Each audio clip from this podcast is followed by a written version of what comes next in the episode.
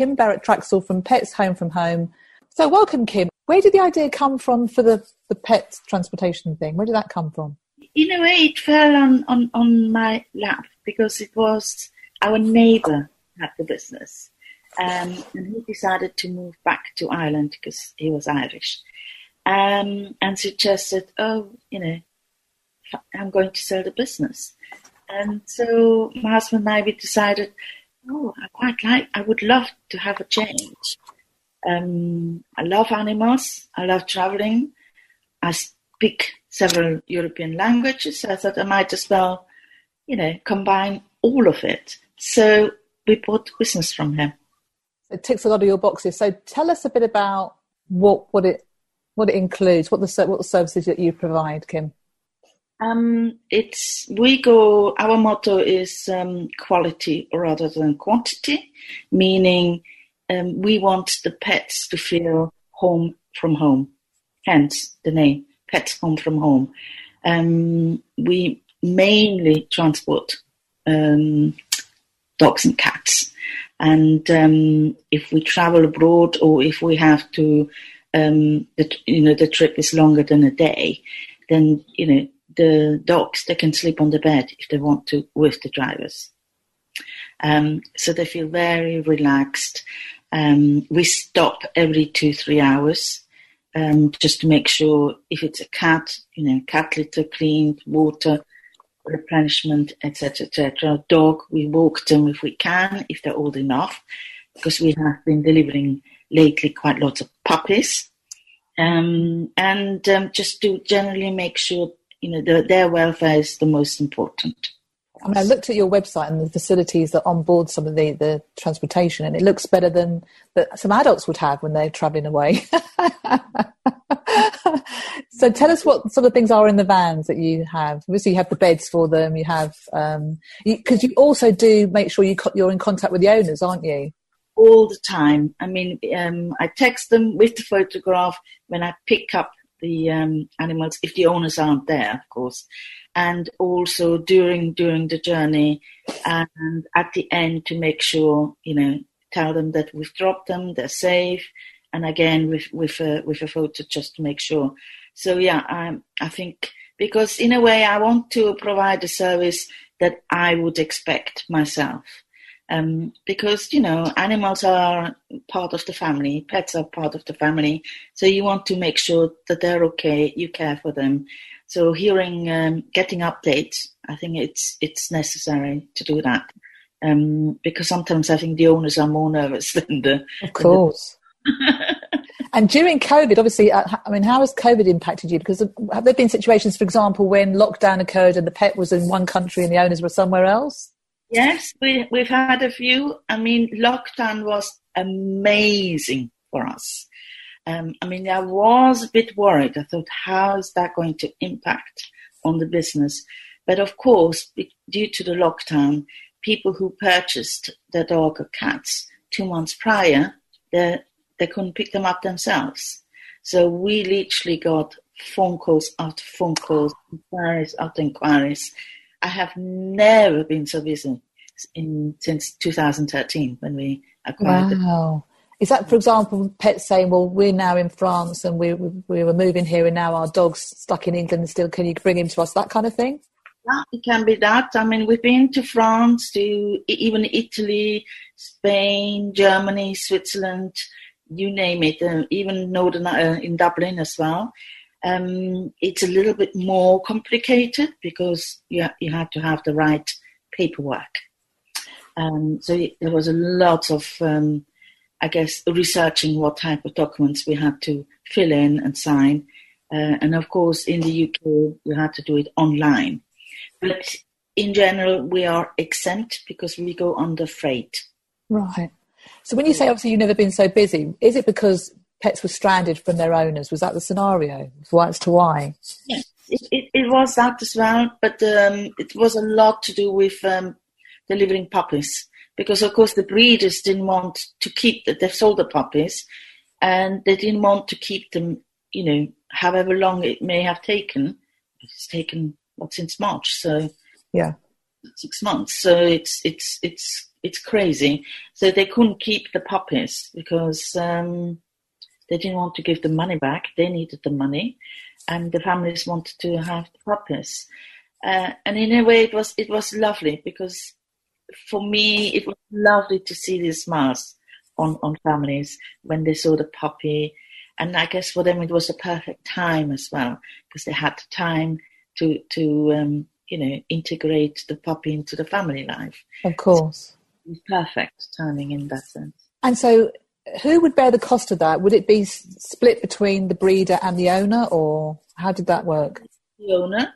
Sometimes some breeders they they do offer like half 50-50, but the I would say 95% it's the owner, the new owners or the owner of the pet. Yeah. That's how it tends to work. And what were you finding with the main countries that the puppies were coming uh, from? Or was it all over? It was mainly in the UK. Ah, okay. So different parts of the UK, maybe north to south, etc. Exactly, from Northern Ireland.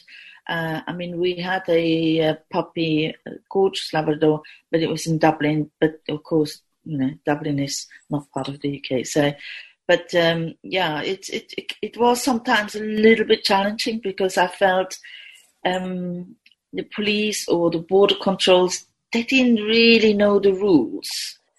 Uh, it wasn't particularly clear, you know. And I mean, sometimes I was asked, "Well, is pet transport, you know, a necessity?" And I said, "Well, you can't leave the dog, no. you know, or, or the cat." months and months with somebody that you know who's not the owner. So I said we're like um, Amazon. We're like if I order a sofa from John Lewis, I will get it. It's it's it's not going to stop them not to deliver it. Um, so I said we go under freight. So then that's you know I felt they didn't really know if pet transport is actually exempt of right. Yeah. And you mentioned obviously puppies. Did you have scenarios where dogs were being adopted from abroad and you were going to fetch them for the owner? Uh, not as much so. It, it was, I think there was there was a lot of people either leaving the UK because of Brexit, or people uh, moving back to the UK because of COVID. They lost their jobs where yeah. they live. Um, so it, it was a combination of the two. Yeah. Of course. And you mentioned obviously that you mainly transport um, cats and dogs. Have you had any unusual requests for transporting pets? I, I transported some chipmunks, baby chipmunks. Wow! I didn't actually see them. They were they were in secure wooden boxes. Um, it was actually from Germany, and um, she just explained, "Oh, there's uh, cotton wool and slices of cucumber. So it's cucumber is food, but as well as water." So she said, you know, it, they can last two, three days easily in that box. So I, I didn't dare to open. she screwed screwed the lid down, so I could not. I couldn't really open it. But I was a little bit nervous, thinking, "Oh my god, I can just see them escaping or whatever." Crikey! And I, I, tell me if this is wrong, but I think last time we spoke, you mentioned the fact that you can travel with a pet on your lap across French airspace, but you can't obviously once you enter British airspace. Is that correct? Um, well, because of COVID, it's not as easy now. It's changed now, yeah. It's changed a lot. It's mainly support dogs or service dogs. Um, UK is one of the strictest country to enter with animals.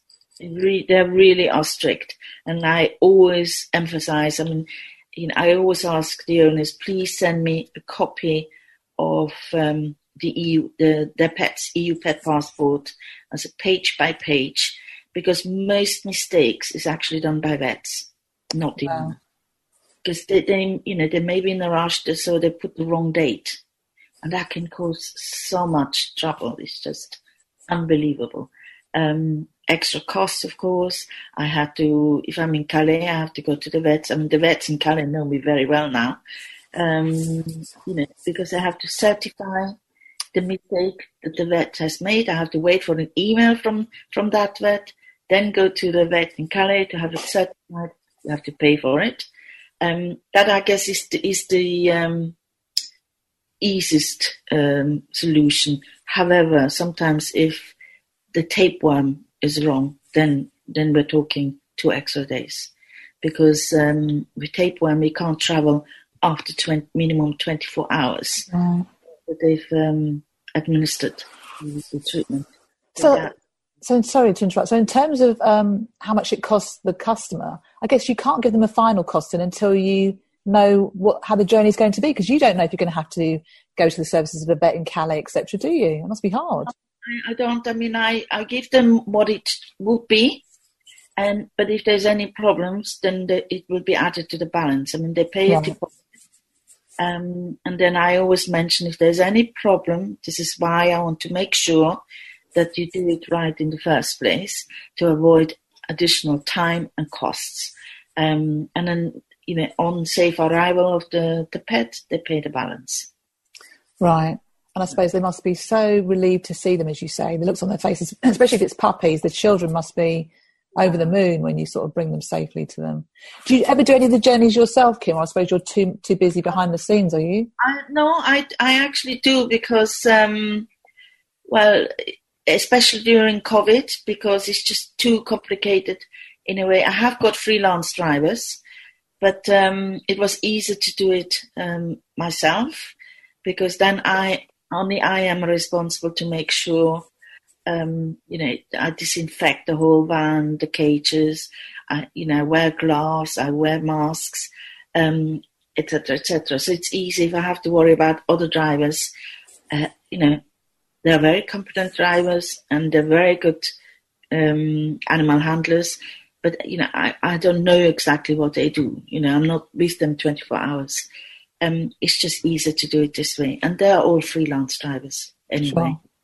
Sure. And do you, I mean, I've only heard, ever heard of one incident when I think a cat in Woking had COVID. It's the only instance I've heard. But have you heard of any of your pets having had COVID? Wasn't it Weybridge?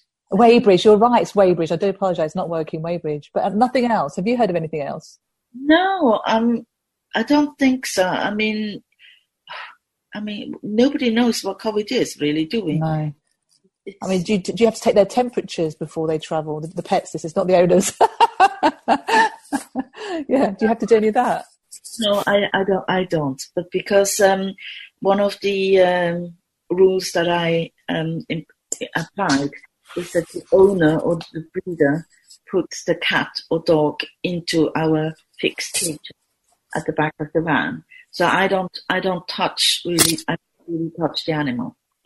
And the same thing happens um, at the other end when we arrive at the o- new owner or the owners. They take out their their their animal.